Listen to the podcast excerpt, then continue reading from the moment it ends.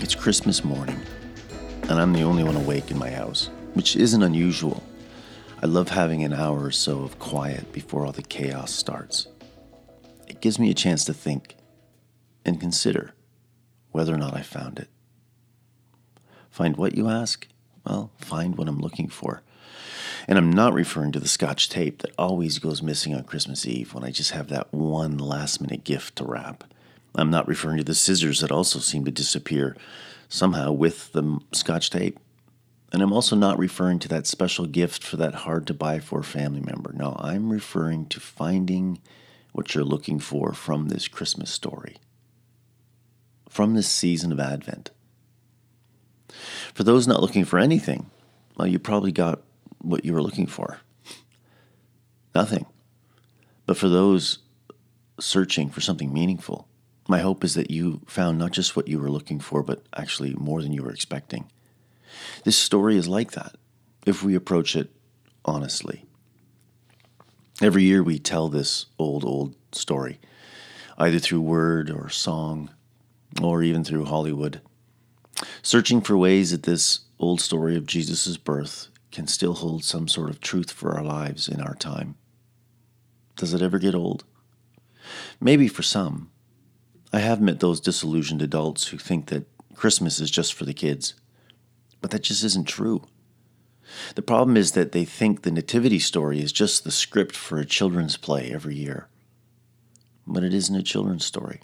It's a story for adults, for all humanity. It's a story filled with mystery and surprise, hope and fear. And I think some people just get tired of it every single year of unpacking it, wondering you know, why do we have to read this again? And why do we have to search its pages for truth? Well, because we need it. Frankly, we always have.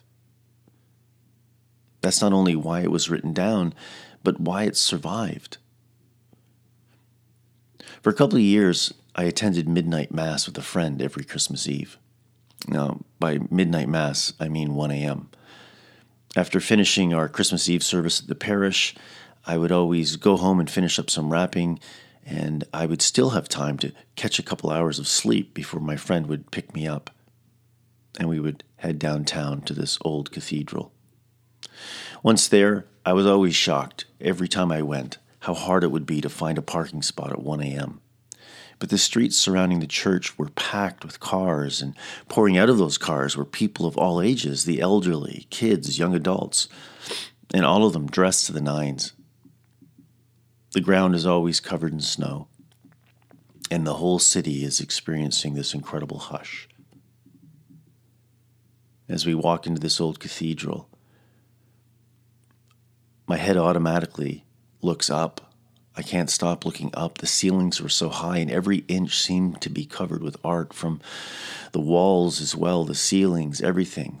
And this beautiful, massive tapestry of St. John the Evangelist behind the altar at the front. The whole place is telling a story. The church is a giant graphic novel. The stations of the cross surrounding me, forcing me to turn my head again to take it all in.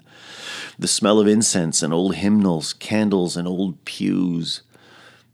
I know just hearing me say that doesn't sound appealing, but it is, at least at 1 a.m. on Christmas Eve.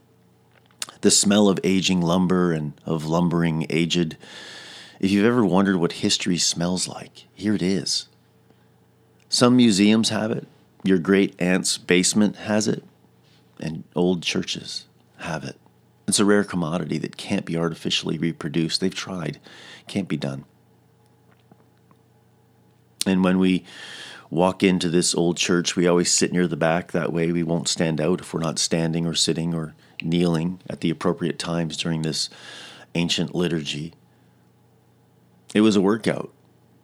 I realized that no one is able to fall asleep during Mass. There's just too much movement. My Fitbit told me that I put 2,000 steps in just sitting in my pew. You would think that for somebody who wasn't Catholic, that I would feel uncomfortable or that I would feel out of place. But I didn't. at least not for midnight mass on Christmas Eve. On this night, we were all part of a bigger story unfolding. Picking up the bulletin, I read a small history of this old church. It took my breath away. This building I was in was over 185 years old, and I realized that I was a part of something that started long before I was born. And I was a part of the community of hope that dotted our city and what few old buildings remained active, and it felt sacred. Not only was I sitting in a, a building that was a part of a story that has been being told since before I was born, I was celebrating the Christmas story that had been told even before this church was even built. I realized in that moment that I was sitting in the same sanctuary that others have sat in for over 185 Christmases, 185 Christmas Eves. They came here like me, searching for meaning in this old story. And I realized how communal Christmas is. It's something that we're meant to do together. Even amongst strangers, there's this magic in it. Hearing the story with other people is just, there's something beautiful that takes place. I looked around and imagined in all those people that were filling those pews what stories they held and how on this night we all seem to intersect. I imagined for a moment the Christmas Eve of 1914, or on the Christmas Eves of the following four years, those who came to Mass on Christmas Eve during the Great War, praying for the living and the dead, wondering how on this night this story would hold them and carry them through the night. And when that war had ended, I imagined the Christmas Eves of the early 1920s as the Spanish flu pandemic was sweeping the world. I tried to imagine how many would have come to this same sanctuary to have buried their dead, whether from war, disease, or age. In these same seats, bearing witness to those who'd given birth and were baptizing their young, their children, or here to celebrate love declared at the front of this old church. I sat there and it was amazing just considering how sanctuaries were meant to be such sacred places where we can gather during the darkest and most joyous times of our lives.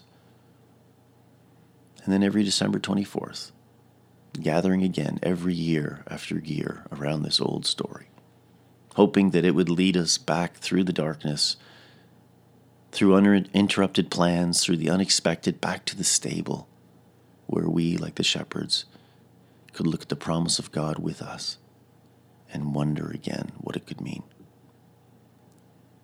As I sat there thinking about the previous 185 Christmas Eve services that have happened in this same old pew, I was strangely sitting in solidarity with those who'd come before me, searching for all the ways the story is true for me, for us. And I realize the story is just so filled with searching. We search with Mary for comfort from Elizabeth. We search with Joseph for assurance when life seems out of control and unexpected. We search with the shepherds for things that sound too good to be true. We search with the Magi for the signs that take us to where we need to go. It's a story of searching, and it always will be. So don't get tired of this journey. Instead, realize that what makes the searching easier is that the one we're searching for is also searching for us. God is always looking for us. God has always been a searching God. From the beginning of the book of Genesis, we read that God searches the garden for Adam and Eve when they're hiding in their shame. God comes to find them. The Creator came down and searched for the created. The language is filled with longing. It's more than merely finding something that is not where it should be. Creation isn't misplaced, it's struggling to find its way. And God is searching for us. This is about wanting connection, it's about communion. In the New Testament, when Luke writes his recollection of the teachings of Jesus, he records Jesus telling three stories back to back, reminding us of the searching heart of God. First, Luke writes that God is like a woman searching for a coin as part of a collection. In the next story, Jesus tells about a shepherd searching for a lost sheep that has wandered away from its flock. And in the final story, he tells of a father who lost a son. And about how the father stood outside and looked into the distance in expectancy for any sign of his runaway son to return. And then, when he sees his son in the distance, the father runs to him. The language is clear, the metaphor is bold. Jesus is describing a God who searches and is longing for us. And Jesus will say of himself many times that he came to seek and make whole that which is lost. This is a searching God, and the story is all about that search. A God who wants to find, who wants to be found, hiding in plain sight for those who have eyes to see and ears to hear. The angel in Joseph's dream will declare that this Messiah will be called Emmanuel, which means God is with us. We don't have to look far searching for this God. God is here, God is with us. The shepherds were told, God is already here. Go and see. Search. Look. God's already here. The same message is for us. God is among us. He's here, His presence. Go, look, search. Look in your lives, in the pain as well as in the joy, in the sorrow, and in your heart's desire. Search for God because the story declares that He can be found that God wants to reveal himself in our circumstances. But we have to look and search. And not because God is hiding, but often because we are. Hiding from the unknown, from our fears, from grief, from sorrow. But history will teach us that we need to search for the light of the world in these stories so we know what to search for in our own lives. And we search because when we find this great light, it will guide us to where we need to go through the storm, through the dark. Hmm. As I record this, I can see the sun is rising out my window facing southeast. Through the blowing snow, I can see the promise of a new day. It's Christmas morning, everybody. After you finish opening your gifts, remember to open your heart because a loving God is looking for a place to call home.